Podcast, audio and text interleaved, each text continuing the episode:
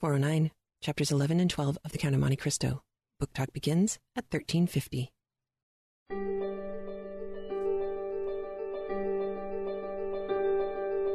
Welcome to Craftlit,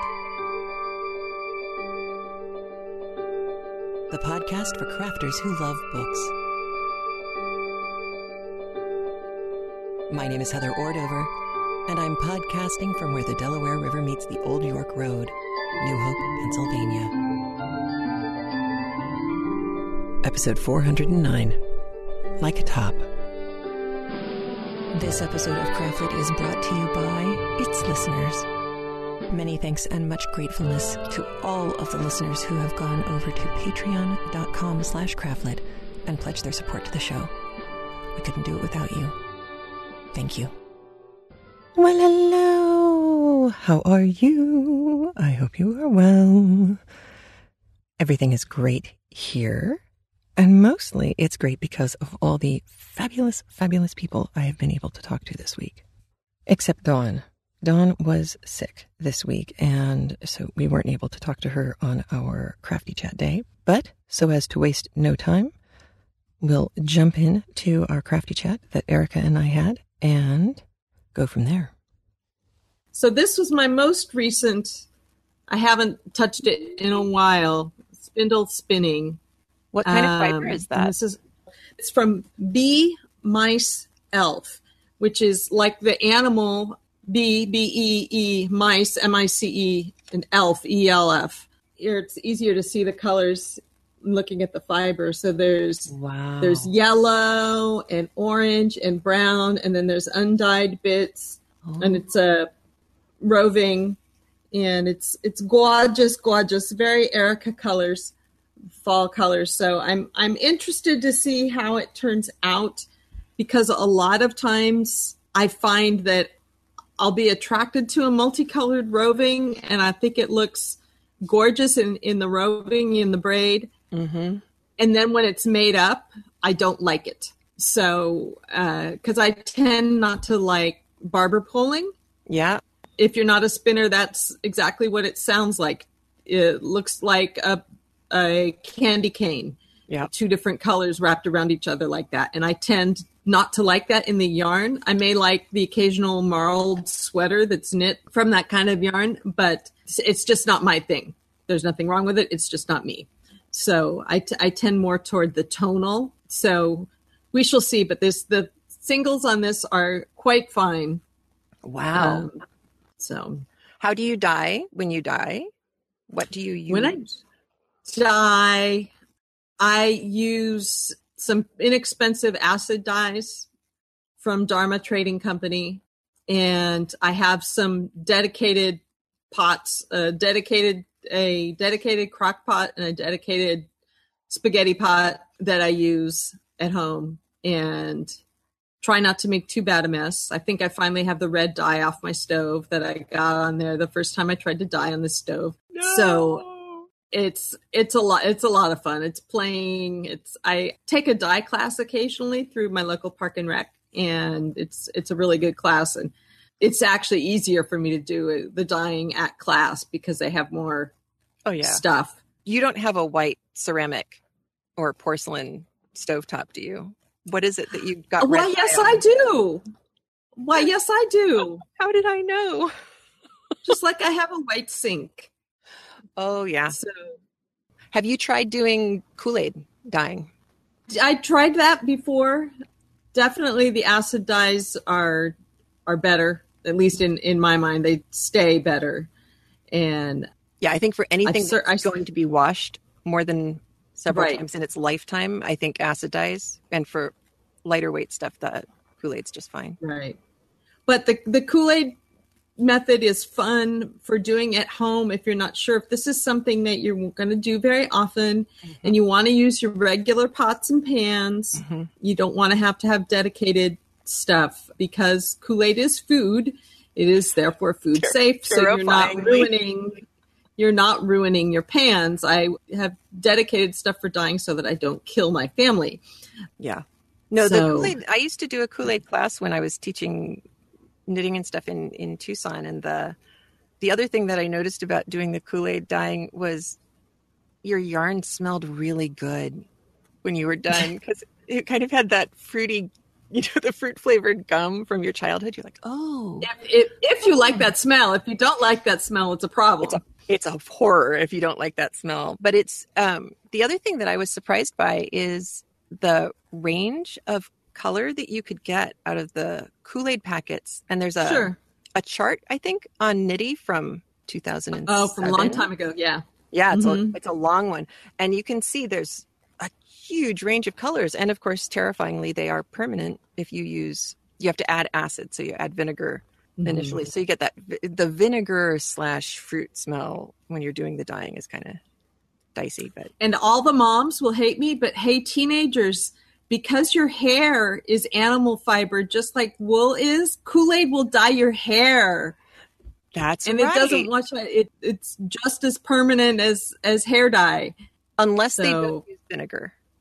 Unless they don't use vinegar. But if you use the vinegar, it's nice and, and permanent, and you could get some wacky colors. I'd imagine they don't work very well on dark hair. You know, Yeah. best on on light colored hair. Hence, with my hair, not something I've ever tried, but uh, I have actually seen Kool Aid dyed hair before, and it's uh, Oh yeah, so some comments here Oh, um, that this was a perfect time for a dyeing conversation with Easter egg dyes coming yes, any, that's any moment. Right after Easter, they will be on clearance for next to nothing. And if you want to play with dyeing, buy them up. yes, Um, that's right. because just like Kool Aid, they're food safe because they're meant for using on food. Yep. And they can be a lot of fun to play with. Who who left that comment? Crooked Knits. Cool. And apparently AT has has done some dyeing also. Um, does not spin, but has done dyeing. Yes. And uh, there was more discussion of dyeing and using. There's also a way to use old silk ties to dye your Easter What? eggs. what? Um, More yes. information, please. and I'll look up the link. I learned how to do it from Wendy Bernard's blog, knitandtonic.net. And I did that one year. It was it was a lot of fun. You buy some old ties at thrift shop. Um, they have to be silk, and you can do that. And then also AT has done it where you use the old ties to transfer dye onto silk scarves Ooh. And you- and she found she found the instructions for that. At please email those to to Heather so that she can link that in the show notes. Because that that would be the kind of thing you can do at home. Well, I hope you are inspired to pick up a spindle or some fiber or something. Uh, there was lots more informational wise on the Crafty Chat video this week. You can get there if you go to youtube.com slash lowercase letter c slash craftlit dash channel. I've done a better job of linking out to that from our website at craftlit.com for a reason. And I'm going to play you a voicemail that begins with crochet and ends with the reason why I've changed the sidebar on the show notes. Here you go.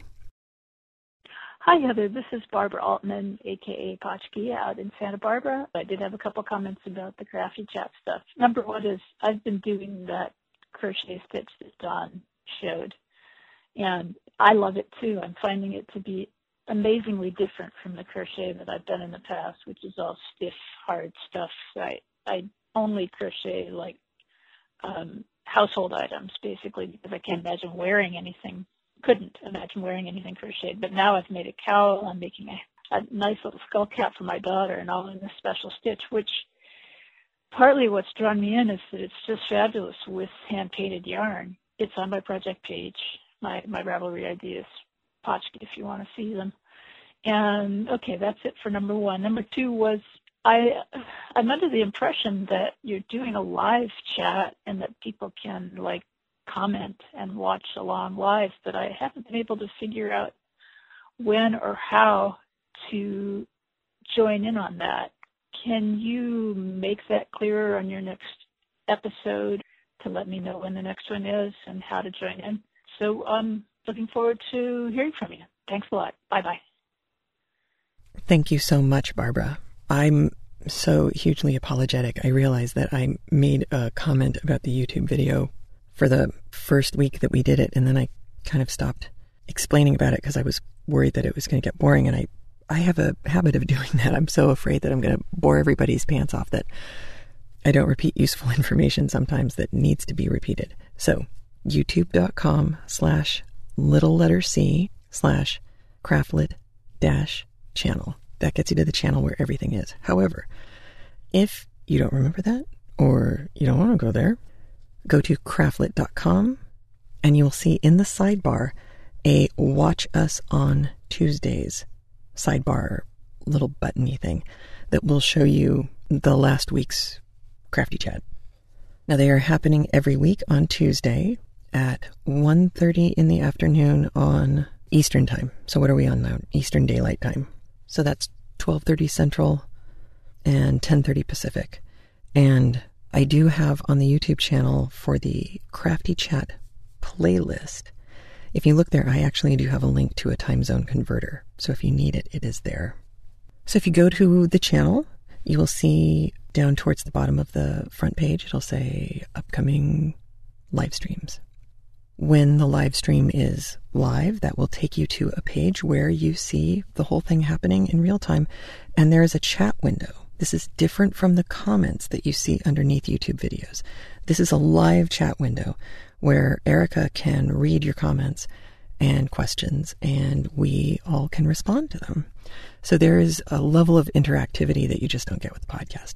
And of course, not only that, but you can see what we're talking about. So for instance, this last week, there were things that I've talked about on the podcast easily over the last 10 years that I've mentioned before, but you've never seen them. And now the people who were in the live chat, the live stream, they saw it. And that video is now sitting there in our channel's playlist for Crafty Chats. And you can go watch it anytime you want and fast wind through stuff you don't feel particularly interested in. And uh, underneath each video in the little comments window, there are links to the individual moments. So you can kind of, you know, skim. It's like a table of contents. Skim, see what you want to look at, click on the time code, and it'll take you there in the video. So it's a little more surgical than the podcast, which is kind of nice. So, Barbara, I hope that helps. I'm so sorry about that. And I hope more of you can come. We have a pretty steady number of people. We had a few new people this week, which was awesome. It was so nice to see your names. And that's, it's always fun. It's always fun. And it's great when you guys comment and ask questions. It's a lot of fun for us. So, that is good stuff.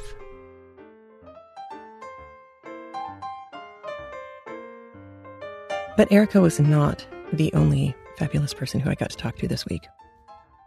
I was also able to get on Skype and talk with listener Sarah, who has been with us since the Scarlet Letter. So, no slouch, Sarah. She is the Dumas scholar who wrote in a couple of weeks ago, and I, I implied that we were going to have a chance to talk in the future. And we did, and we're going to do this again as we go through the book. There are places where I think Sarah can really go a long way towards clarifying some things, especially that might be frustrating or, or hard to understand for an English speaking audience, especially an American English speaking audience. There are going to be a couple of things that impact our chapters that we listen to today. And there are many things from our conversation today that I won't be able to play for you right now because spoilers, but I will be able to play them for you in the future. So Sarah's lovely voice is a voice that you will get used to hearing as we go through the book. So let's hop to it. I'm going to use some of Sarah's conversation with me to lead into our chapters today. And then we will talk more after we listen to the chapters because there is some stuff that I don't want to give away before you hear it.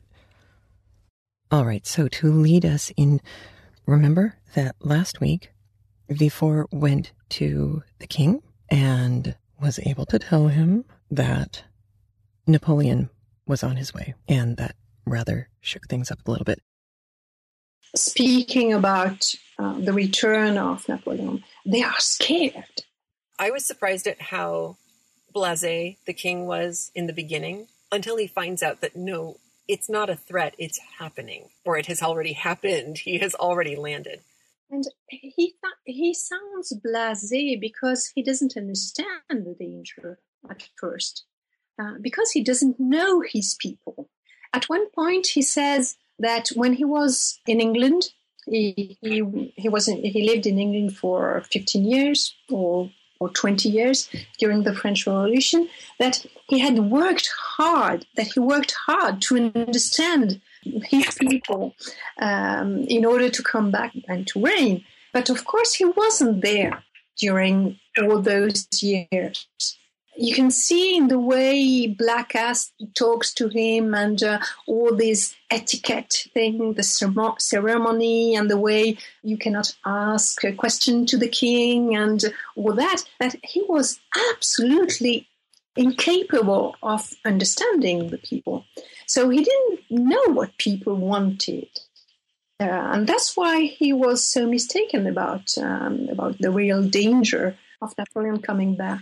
And you know what? I thought in the last episode you talked about um, the Latin quotations in the previous chapter when the king makes annotations in his book, in his Horace. I thought that it was actually quite clever from Dumas to not to translate the quotations because it shows how much that king was he was living in another world.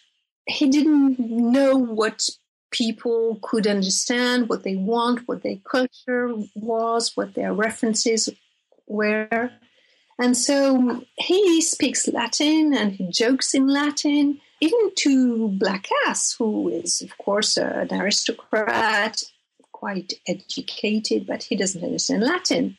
And so I think that Dumas, Dumas could have translated the quotations, but he didn't, in order to give us the, the kind of feeling of this strangeness, of this gap between the king and the people. We are like his people, and he doesn't understand us, or we don't understand him. So we will be picking up right at the end of the conversation that we we left off on and see how the king is going to respond to all of this. It's not that he's he's an idiot and it's not that he's off in la la land. He's just kind of deluded about his his place in the grand scheme of things. So we will get to see how he's going to deal with this new, rather scary piece of news. All right, let's listen.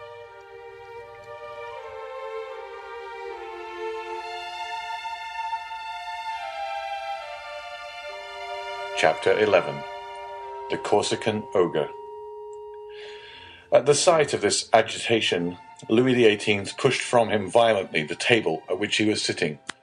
What ails you, Baron? He exclaimed. You appear quite aghast. Has your uneasiness anything to do with what Monsieur de Blacas has told me, and Monsieur de Villefort has just confirmed? Monsieur de Blacas moved suddenly towards the Baron but the fright of the courtier pleaded for the forbearance of the statesman, and besides, as matters were, it was much more to his advantage that the prefect of police should triumph over him than that he should humiliate the prefect. Sire, stammered the baron. Well, what is it? asked Louis XVIII. The minister of police, giving way to an impulse of despair, was about to throw himself at the feet of Louis XVIII, who retreated a step and frowned. Will you speak? he said. Oh, sire, what a dreadful misfortune! I am indeed to be pitied. I can never forgive myself. Monsieur, said Louis XVIII, I command you to speak. Well, sire, the usurper left Elba on the 26th of February and landed on the 1st of March. And where? In Italy? asked the king eagerly. In France, sir, at a small port near Antibes, in the Gulf of Juan. The usurper landed in France, near Antibes, in the Gulf of Juan, two hundred and fifty leagues from Paris, on the first of March, and you only acquired this information today, the fourth of March? Well, sir, What you tell me is impossible. You must have received a false report, or you have gone mad. Alas, sire, it is but too true. Louis made a gesture of indescribable anger and alarm, and then drew himself up as if this sudden blow had struck him at the same moment in heart and countenance. In France, he cried, the usurper in France? Then they did not watch over this man. Who knows, they were perhaps in league with him. Oh, sire, exclaimed the Duc de Blacas, Monsieur d'Andre is not a man to be accused of treason.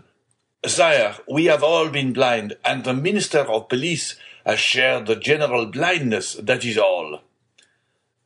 But, said Villefort, and then suddenly checking himself, he was silent.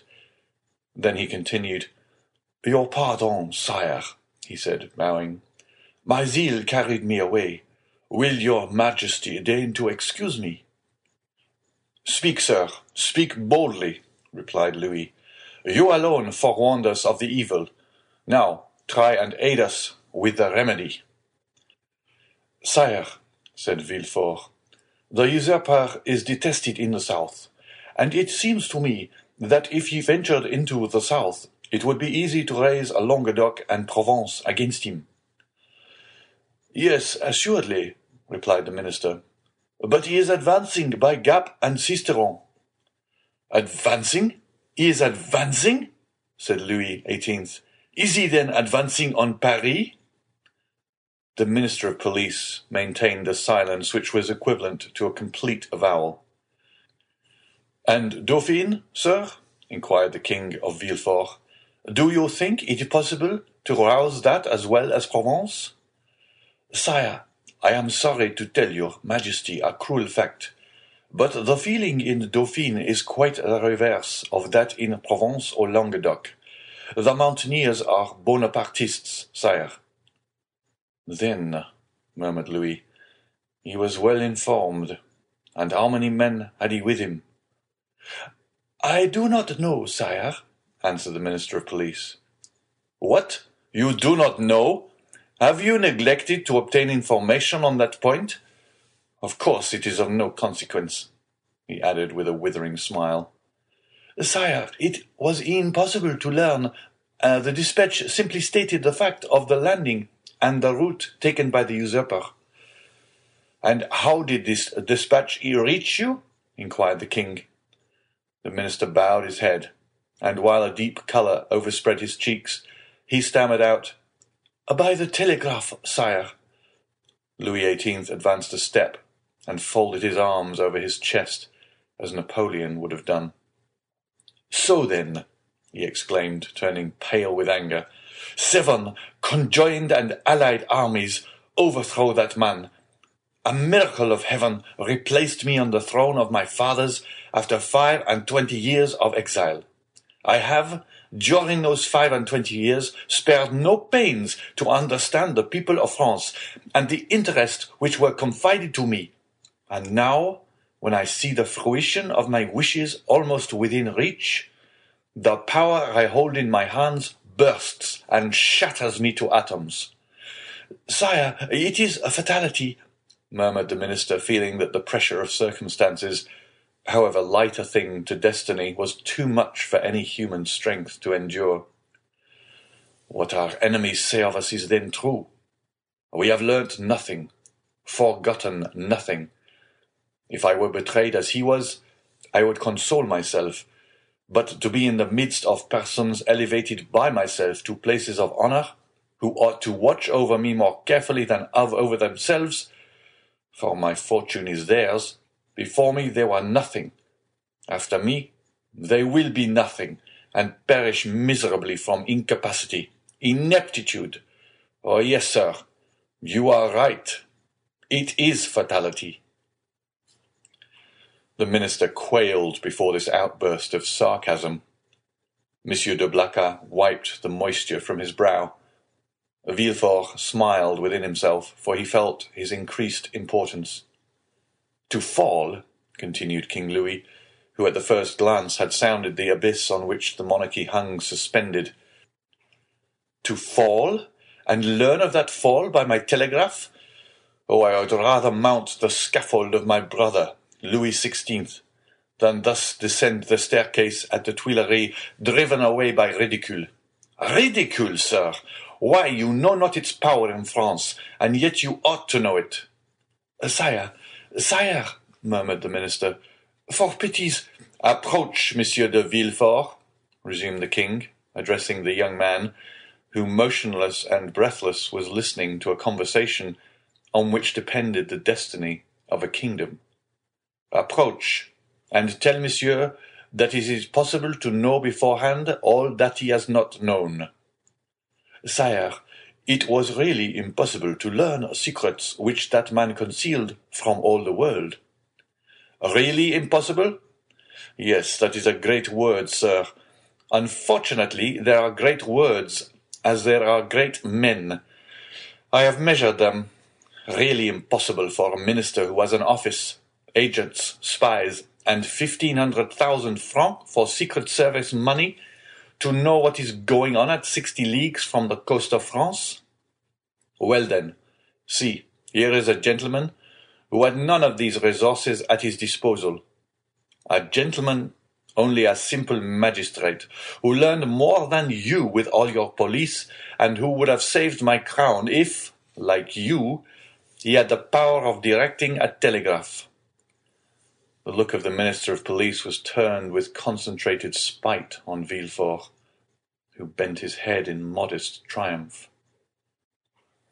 I do not mean that for you, Blacas, continued Louis XVIII, for if you have discovered nothing, at least you have had the good sense to persevere in your suspicions. Any other than yourself would have considered the disclosure of Monsieur de Villefort insignificant, or else dictated by venal ambition. These words were an allusion to the sentiments which the Minister of Police had uttered with so much confidence an hour before. Villefort understood the king's intent.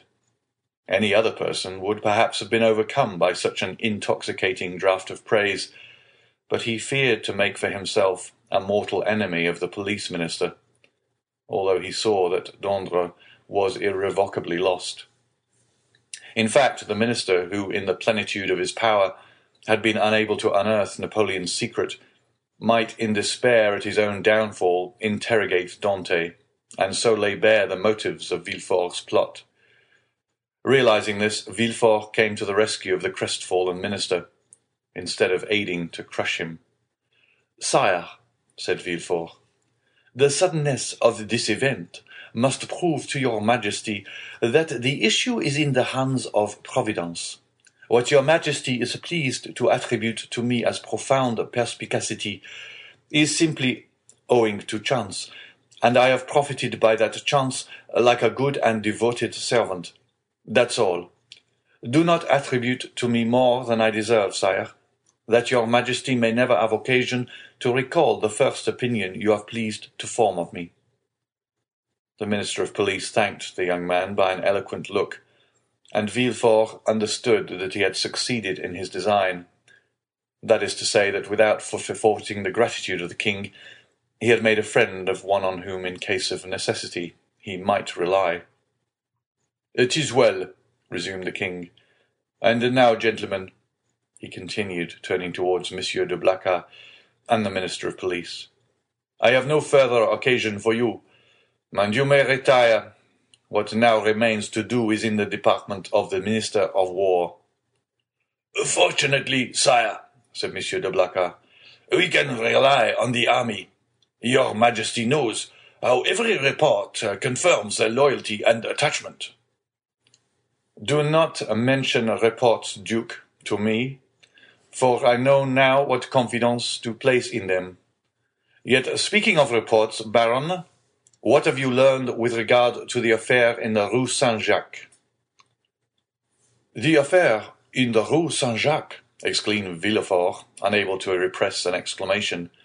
Then suddenly pausing, he added, Your pardon, sire, but my devotion to your majesty has made me forget not the respect I have, for that is too deeply engraved in my heart, but the rules of etiquette. Go on, go on, sir, replied the king. You have today earned the right to make inquiries here. Sire, interposed the Minister of Police, I came a moment ago to give your Majesty fresh information which I had obtained on his head. When your Majesty's attention was attracted by the terrible event that has occurred in the Gulf, and now these facts will cease to interest your Majesty. On the contrary, sir, on the contrary, said Louis XVIII. This affair seems to me to have a decided connection with that which occupies our attention, and the death of General Quesnel will perhaps put us on the direct track of a great internal conspiracy. At the name of General Quesnel, Villefort trembled.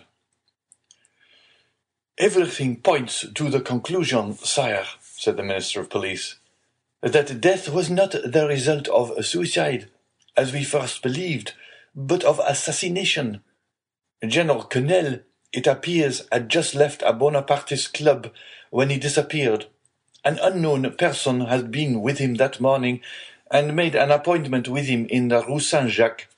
Unfortunately, the general's valet, who was dressing his hair at the moment when the stranger entered, heard the street mentioned, but did not catch the number.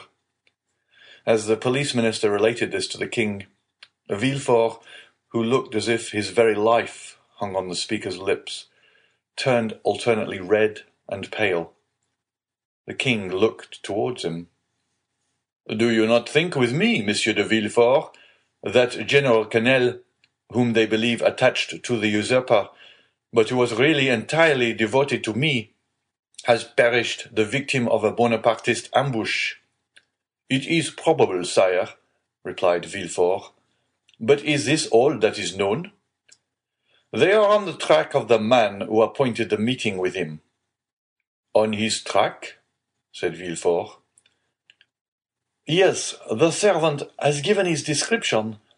He is a man of from fifty to fifty-two years of age, dark, with black eyes covered with shaggy eyebrows, and a thick moustache.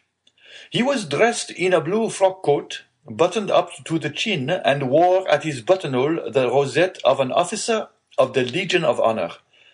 Yesterday, a person exactly corresponding with this description was followed, but he was lost sight of at the corner of the Rue de la Jussienne and the Rue Coq-Héron. Villefort leaned on the back of an armchair, for as the Minister of Police went on speaking, he felt his legs bend under him. But when he learned that the unknown had escaped the vigilance of the agent who followed him, he breathed again. Continue to seek for this man, sir, said the king to the Minister of Police. For if, as I am all but convinced, General Quesnel, who would have been so useful to us at this moment, has been murdered, his assassins, Bonapartists or not, shall be cruelly punished. It required all Villefort's coolness not to betray the terror with which this declaration of the king inspired him. How strange, continued the king with some asperity, the police think that they have disposed of the whole matter when they say a murder has been committed, and especially so when they can add, and we are on the track of the guilty persons. Sire, your majesty will, I trust, be amply satisfied on this point at least. We shall see. I will no longer detain you, Monsieur de Villefort, for you must be fatigued after so long a journey. Go and rest. Of course, you can stop at your father's. A feeling of faintness came over Villefort. No, sire, he replied. I alighted at the Hotel de Madrid in the Rue de Tournon. But you have seen him? Sire, I went straight to the Duc de Blacas. But you will see him then? I think not, sire. Ah, I forgot said Louis, smiling in a manner which proved that all these questions were not made without a motive. I forgot you and Monsieur Noirtier are not on the best terms possible, and that is another sacrifice made to the royal cause, and for which you should be recompensed. Sire, the kindness of your majesty deigns to evince towards me is a recompense which so far surpasses my uttermost ambition that I have nothing more to ask for. Never mind, sir. We will not forget you. Make your mind easy. In the meanwhile, the king here detached the cross of the Legion of Honor, which he usually wore over his blue coat near the cross of Saint Louis above the order of Notre Dame du Mont Carmel and Saint Lazare, and gave it to Villefort. In the meanwhile, take this cross. Sire, said Villefort, your majesty mistakes. This is an officer's cross. Ma foi, said Louis XVIII. Take it, such as it is, for I have not the time to procure you another. Blacas, let it be your care to see that the brevet is made out and sent to Monsieur de Villefort. Villefort's eyes were filled with tears of joy and pride. He took the cross and kissed it. And now, he said, may I inquire what are your orders with which your majesty deigns to honor me?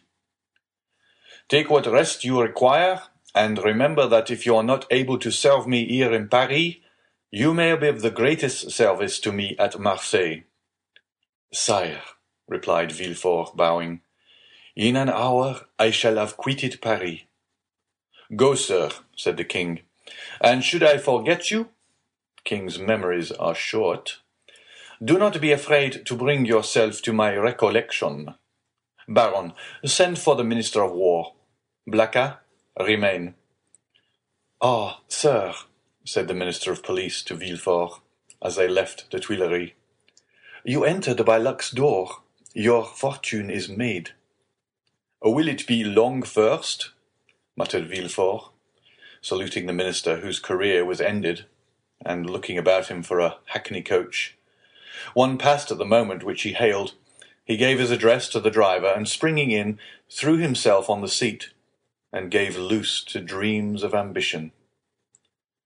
Ten minutes afterwards, Villefort reached his hotel, ordered horses to be ready in two hours, and asked to have his breakfast brought to him. He was about to begin his repast when the sound of the bell rang sharp and loud. The valet opened the door, and Villefort heard someone speak his name. Who could know that I was here already? said the young man. The valet entered. Well, said Villefort, what is it? Who rang? Who asked for me? A stranger. You will not send his name. A stranger who will not send in his name. What can he want with me? He wishes to speak to you. To me? Yes. Did he mention my name? Yes. What sort of person is he? Why, sir, a man of about fifty. Short or tall? About your own height, sir. Dark or fair? Dark, very dark, with black eyes, black hair, black eyebrows. And how dressed? asked Villefort quickly. In a blue frock coat, buttoned up close, decorated with the Legion of Honor. It is he, said Villefort, turning pale. Eh, Et par Dieu, said the individual whose description we have twice given, entering the door. What a great deal of ceremony! Is it the custom in Marseilles for sons to keep their fathers waiting in their anterooms? Father, cried Villefort, then I was not deceived. I felt sure it must be you. Well then, if you felt so sure, replied the newcomer, putting his cane in a corner and his hat on a chair, allow me to say, my dear Gerard, that it was not very filial of you to keep me waiting at the door. Leave us, Germain, said Villefort. The servant quitted the apartment with evident signs of astonishment. End of chapter 11. Chapter 12 Father and Son. Monsieur Noirtier, for it was indeed he who entered, looked after the servant until the door was closed, and then, fearing, no doubt, that he might be overheard in the antechamber, he opened the door again, nor was the precaution useless, as appeared from the rapid retreat of Germain, who proved that he was not exempt from the sin which ruined our first parents. Monsieur Noirtier then took the trouble to close and bolt the antechamber door, then that of the bedchamber, and then extended his hand to Villefort, who had followed all his motions with surprise which he could not conceal. "Well, now, my dear Gérard," said he to the young man with a very significant look, "do you know, you seem as if you were not very glad to see me." "My dear father," said Villefort, "I am on the contrary delighted, but I so little expected your visit that it has somewhat overcome me." "But, my dear fellow," replied Monsieur Noirtier, seating himself, "I might say the same thing to you. When you announced to me your wedding for the 28th of February, and on the 3rd of March you turn up here in Paris." "And if I have come, my dear father," said Gérard, drawing closer to Monsieur Noirtier, "do not complain, for it is for you that I came, and my journey will be your salvation."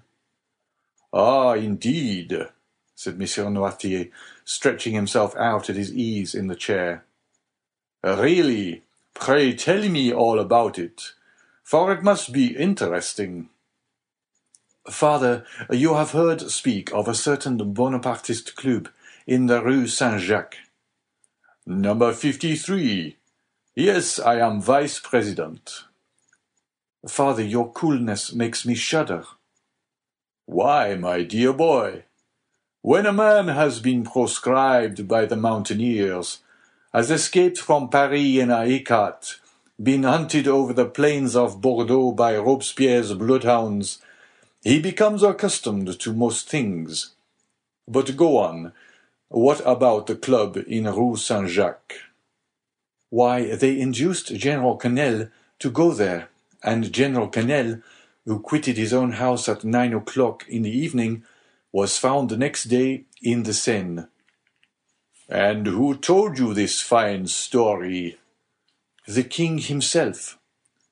Well then, in return for your story, continued Noirtier, I will tell you another. My dear father, I think I already know what you are about to tell me. Ah, you have heard of the landing of the Emperor. Not so loud, father. I entreat you, for your own sake as well as mine. Yes, I heard this news, and knew it even before you could. For three days ago I posted from Marseilles to Paris with all possible speed, half desperate at the enforced delay. Three days ago? You are crazy. Why, three days ago the Emperor had not landed. No matter, I was aware of his intention. How did you know about it? By a letter addressed to you from the island of Elba. To me? To you, and which I discovered in the pocket-book of the messenger. Had that letter fallen into the hands of another, you, my dear father, would probably ere this have been shot. Villefort's father laughed. Ha, ha, come, come, said he. Will the Restoration adopt imperial methods so promptly? Shut, my dear boy? What an idea! Where is the letter you speak of? I know you too well to suppose you would allow such a thing to pass you. I burnt it, for fear that even a fragment should remain, for that letter must have led to your condemnation. And the destruction of your future prospects replied Noirtier. Yes, I can easily comprehend that. But I have nothing to fear while I have you to protect me. I do better than that, sir. I save you. You do? Why, really, the thing becomes more and more dramatic. Explain yourself.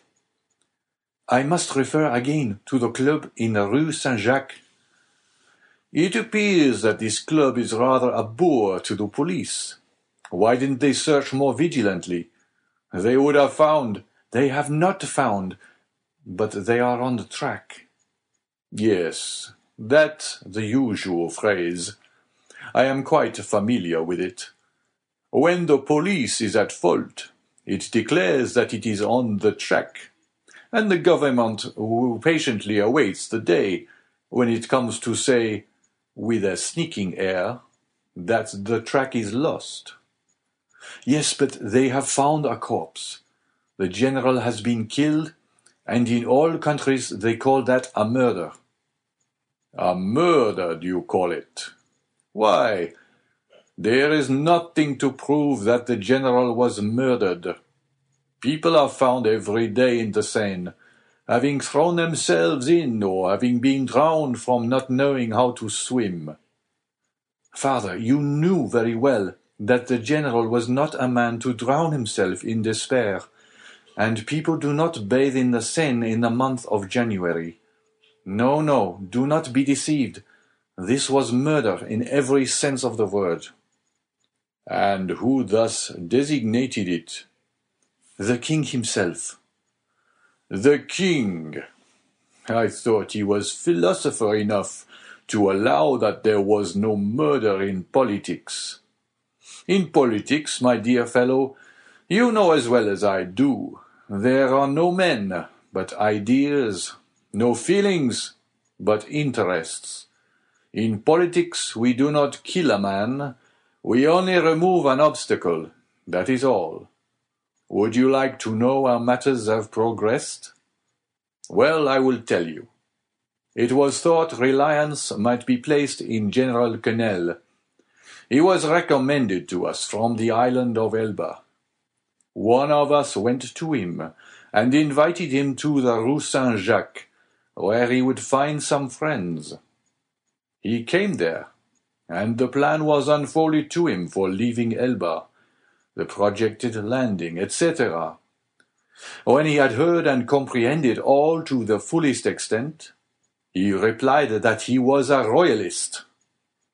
Then all looked at each other. He was made to take an oath, and did so, but with such an ill grace that it was really tempting Providence to swear him, and yet in spite of that, the general was allowed to depart free, perfectly free. Yet he did not return home. What could that mean? Why, my dear fellow, that on leaving us he lost his way, that's all. A murder. Really, Villefort, you surprise me. You, a deputy procureur, to found an accusation on such bad premises. Did I ever say to you, when you were fulfilling your character as a royalist, and cut off the head of one of my party, My son, you have committed a murder. No, I said. Very well, sir, you have gained the victory. Tomorrow, perchance, it will be our turn. But, father, take care when our turn comes, our revenge will be sweeping. I do not understand you. You rely on the usurper's return. We do. You are mistaken. He will not advance two leagues into the interior of France without being followed, tracked, and caught like a wild beast. My dear fellow, the Emperor is at this moment on the way to Grenoble. On the tenth or twelfth, he will be at Lyons, and on the 20th or 25th at Paris. The people will rise. Yes, to go and meet him. He has but a handful of men with him, and armies will be dispatched against him. Yes, to escort him into the capital. Really, my dear Gerard, you are but a child. You think yourself well informed because the telegraph has told you. Three days after the landing, the usurper has landed at Cannes with several men. He is pursued. But where is he? What is he doing? You do not know at all. And in this way they will chase him to Paris without drawing a trigger. Grenoble and Lyon are faithful cities and will oppose him to an impassable barrier. Grenoble will open her gates to him with enthusiasm. All Lyons will hasten to welcome him. Believe me, we are as well informed as you, and our police are as good as your own. Would you like a proof of it? Well, you wish to conceal your journey from me, and yet I knew of your arrival half an hour after you had passed the barrier. You gave your direction to no one but your postilion. Yet I have your address, and in proof I am here, the very instant you are going to sit at table. Ring, then, if you please, for a second knife, fork, and plate, and we will dine together. Indeed, replied Villefort, looking at his father with astonishment. You really do seem very well informed. Eh? The thing is simple enough. You who are in power of only the means that money produces. We who are in expectation have those with devotion prompts. Devotion? said Villefort with a sneer. Yes, devotion, for that is, I believe, the phrase for hopeful ambition. And Villefort's father extended his hand to the bell rope to summon the servant whom his son had not called. Villefort caught his arm. Wait, my dear father, said the young man. One word more. Say on. However stupid the royalist police may be, they do know one terrible thing. And what is that? The description of the man who, on the morning of the day when General Quesnel disappeared, presented himself at his house. Oh, the admirable police have found that out, have they? And what may be that description? Dark complexion, hair, eyebrows, and whiskers, black, blue frock coat, buttoned up to the chin, rosette of an officer of the Legion of Honor in his buttonhole, a hat with wide brim, and a cane. Aha, that is it, said Noirtier. And why then have they not laid hands on him? Because yesterday or the day before they lost sight of him at the corner of the Rue Coq Didn't I say that your police were good for nothing? Yes, but they may catch him yet. True, said Noirtier, looking carelessly around him. True, if this person were not on his guard as he is, and he added with a smile, he will consequently make a few changes in his personal appearance. At these words he rose and put off his frock coat and cravat, went towards a table on which he lay his son's toilet articles, lathered his face, took a razor and, with a firm hand, cut off the compromising whiskers. Villefort watched him with alarm, not devoid of admiration. His whiskers cut off, Noirtier gave another turn to his hair, took instead of his black cravat a coloured neckerchief which lay at the top of an open portmanteau, put on in lieu of his blue and high-buttoned frock-coat, a coat of Villefort's of dark brown, and cut away in front, tried on before the glass a narrow-brimmed hat of his son's, which appeared to fit him perfectly, and leaving his cane in the corner where he had deposited it, he took up a small bamboo switch, cut the air with it once or twice, and walked about with that easy swagger which has one of his principal characteristics. Well, he said, turning towards his wondering son, when his disguise was completed. Well, do you think your police will recognize me now? No, father, stammered Villefort. At, least, I hope not.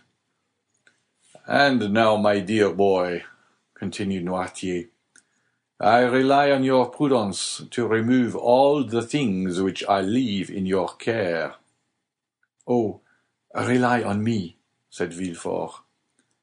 Yes, yes, and now I believe you are right, and that you have really saved my life. Be assured I will return the favour hereafter. Villefort shook his head. You are not convinced yet. I hope at least that you may be mistaken.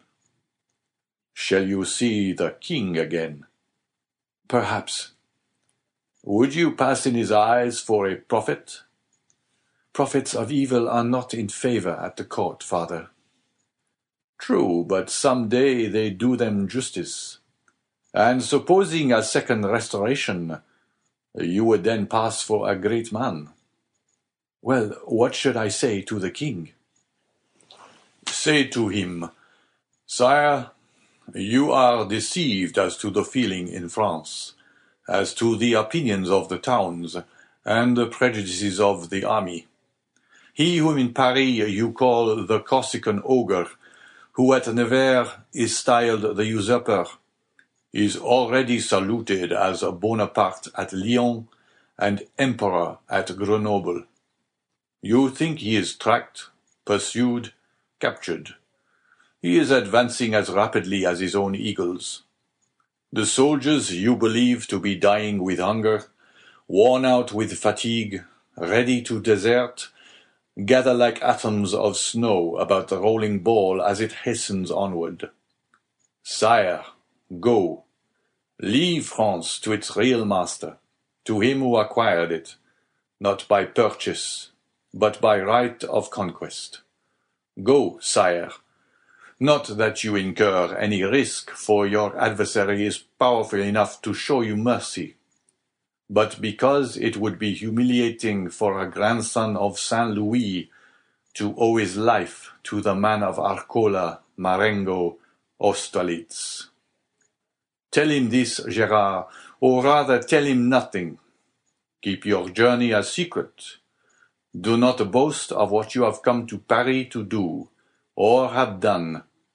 Return with all speed, enter Marseille at night and your house by the back door, and there remain, quiet, submissive, secret, and above all inoffensive, for this time I swear to you, we shall act like powerful men who know their enemies. Go, my son. Go, my dear Gerard, and by your obedience to my paternal orders, or if you prefer it, friendly counsels, we will keep you in your place. This will be, added Noirtier with a smile, one means by which you may a second time save me. If the political balance should some day take another turn, and cast you aloft while hurling me down, Adieu, my dear Gerard, and at your next journey, alight at my door. Noirtier left the room when he had finished, with the same calmness that had characterized him during the whole of this remarkable and trying conversation. Villefort, pale and agitated, ran to the window, put aside the curtain, and saw him pass, cool and collected, by two or three ill-looking men at the corner of the street, who were there, perhaps, to arrest a man with black whiskers and a blue frock-coat and hat with broad brim. Villefort stood watching, breathless, until his father had disappeared at the Rue Bussy.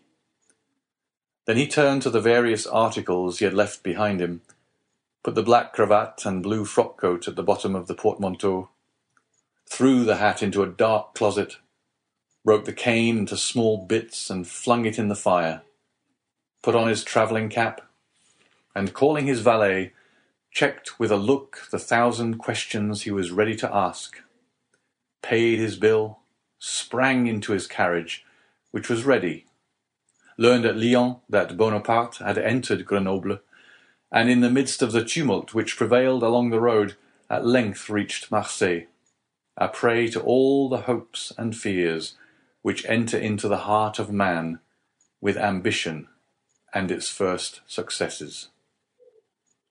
End of chapter 12. I have to say, I love listening to this book so much.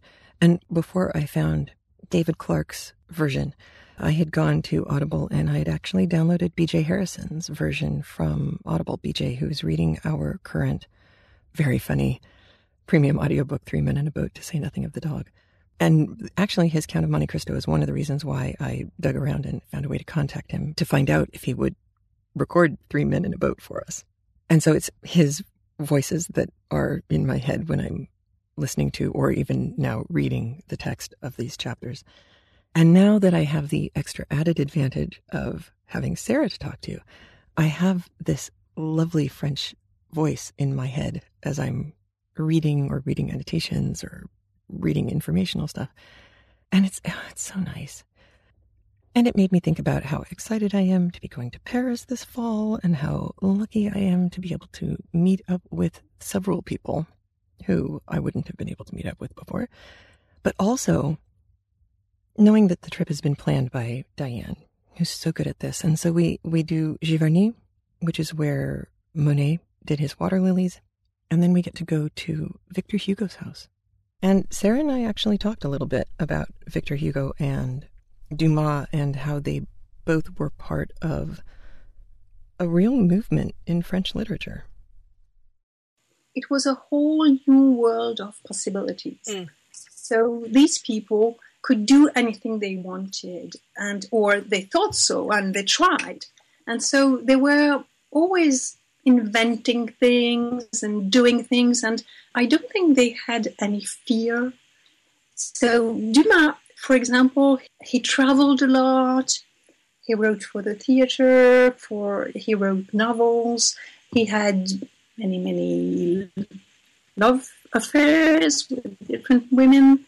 Um, he was he knew everybody. He he had newspapers. He wrote as a journalist. Uh, he wrote a cookbook. So many different things.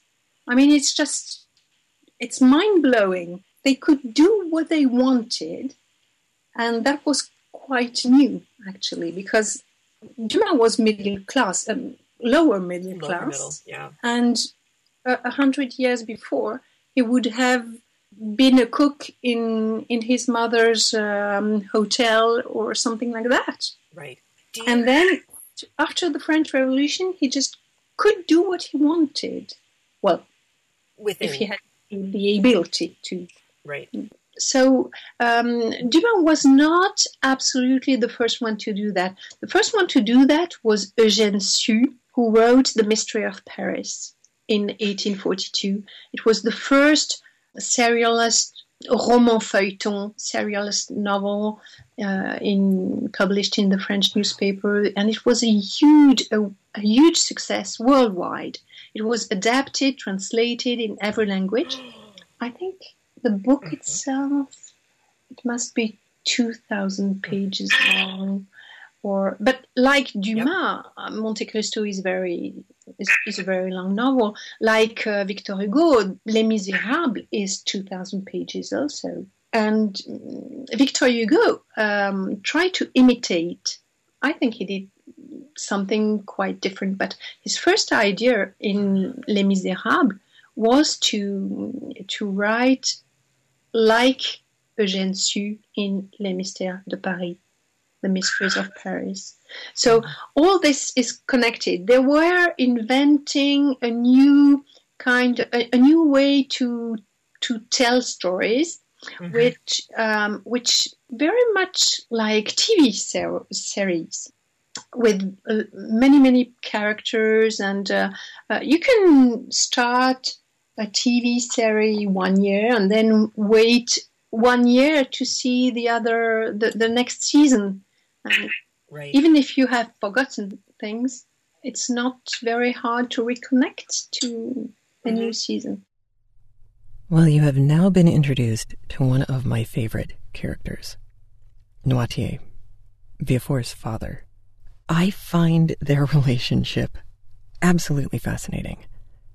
They are on opposite sides of the political spectrum, and yet by the end of this chapter, they really do seem to love each other. It's just, it's just the most bizarre relationship. And you don't, I didn't get the sense that either of them wanted to see the other one dead. I mean, Villefort did what he did specifically to save his father's life. And his father, even though he was giving him a hard time about it, he didn't flaunt his culpability in the murder. Because as he said, he knew that that would directly affect Villefort. And even though he's going to make fun of his son's ambition, he doesn't want to get him busted or ruined. Now, there's some interesting stuff going on with the Legion of Honor medal.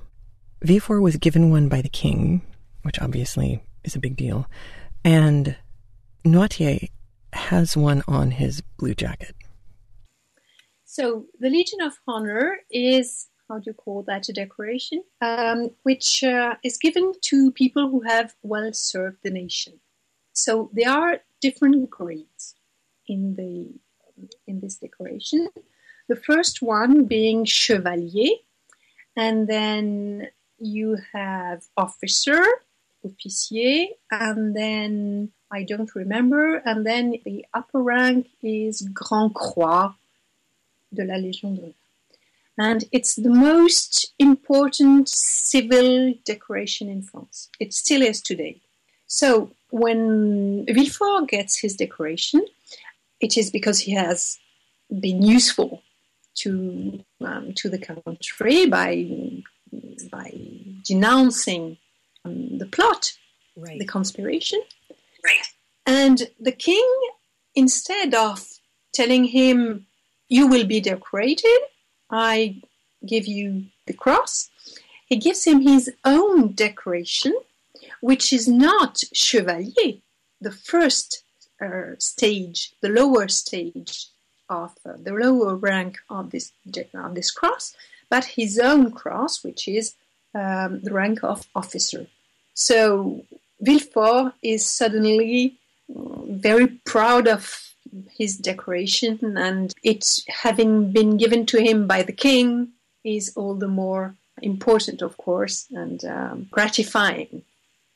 His father was um, decorated for having played an important part in the French Revolution and in the First Empire, having been a, a senator. And so they are, I think Dumas did that in order to make them equals in different parties, of course, with different opinions, and they could be rivals or enemies. We will see, we shall see. but they have to be kind of equals. Mm-hmm. So that's, I think that is why they are both decorated why they all they both have the cross. There are many layers going on here. The cross of the Legion of Honor started out as a medal that was given for service to the country, and it only started after the French Revolution. And I believe it was Napoleon who started it in like 1804, I think, or somewhere around there, right around the time Dumas was born. So you have this emblem representative of France, and there's symbology all over the thing. And the, along with the cross, which wasn't a cross like a Jesus cross, it's a cross like a medallion cross. It's kind of star like. There was an, another emblem that Napoleon both wore and had on deck to hand out, which was an eagle. And the Legion of Honor has changed its design several times, maybe even more than several times since it was originally created. It had at one point Napoleon's face on it, it had Josephine's face on it, it had Fleur de Lis on it. At this time period, it should have had Fleur de Lis on it. My guess is that Noirtier's Legion of Honor was given during Napoleon's time and probably had one kind of decoration on it. And the Legion of Honor medal medallion that Villefort has been given by the king would be decorated differently. And there was one line, it was either the king or Blacas said about uh, Napoleon and his eagles, or his eagle marching. And that's this emblem, this medallion. And the eagle, uh, the Grand Aigle, this other, other medallion was the highest level.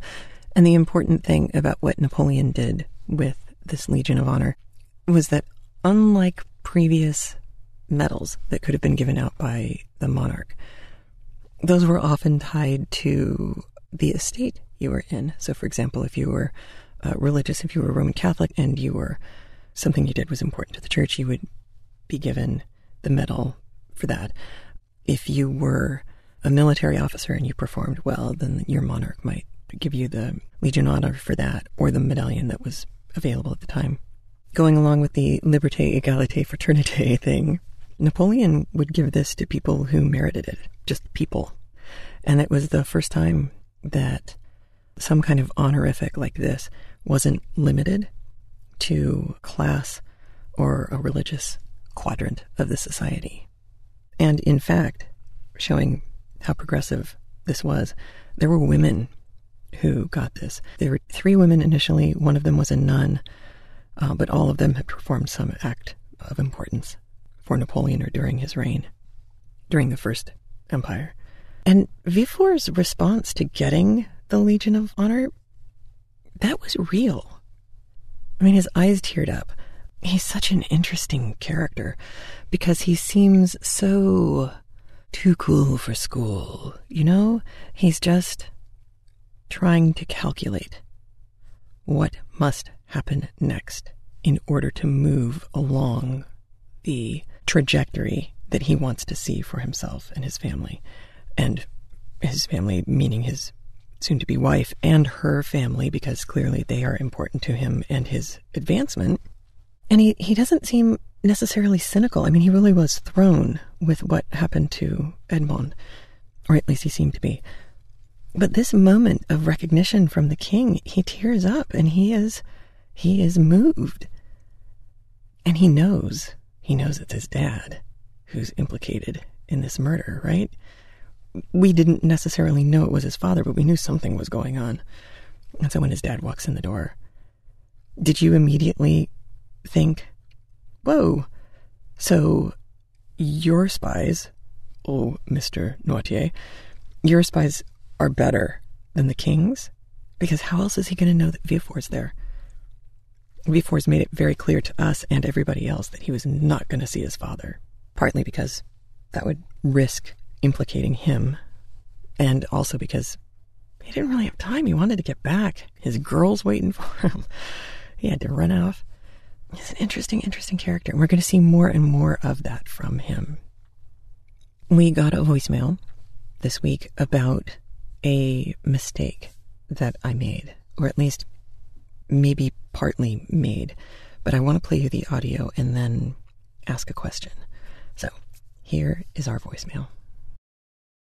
Hello, Heather. This is Sarah Blake. I am a week behind. And you made a little comment about not knowing how everybody didn't have ulcers from the stress. And the answer is because ulcers are caused by bacteria, not stress, as was long believed. There's a bacteria that causes ulcers. I don't remember what it's called. It was discovered by scientists in Perth, Australia, um, who basically swallowed a bunch of the bacteria and gave himself ulcers um, in order to prove that that was caused. So stress really only causes ulcers in as much as it makes it easier to get infected with any kind of bacteria or virus because your immune system is not working as properly when you're stressed. So yeah, I just wanted to point out because ever since I learned that about ulcers, I'm like, ulcers are caused by bacteria. And yeah, it's very exciting. Okay, that's all. Bye. So I did remember that ulcers were caused by bacteria and not by stress, the way that we used to think, like it was the acid eating your stomach lining away, and that was how you wound up getting an ulcer. I remembered reading about the bacteria thing. I thought that the way that stress was now understood to play a part, and this is where the question is because I don't know if I'm right, was that when you're stressed, you can affect the pH in your stomach, and that somehow the stress was throwing the chemical balance in your stomach off in a way that made it possible for that bacteria to overwhelm the environment, and that that's what was causing the ulcer. That the basically that the bacteria was always there. It was only when the environment became stressed from stress that that you were starting to see things like ulcers happening. But see, I don't know if that's true. However, I'm fairly certain that one of you will know. So call area code 206 350 1642 and let us know. All right, it's been a big long one. You have a great week. I will have a great week. We will all have great weeks, and I'll talk to you soon. Take care. Bye.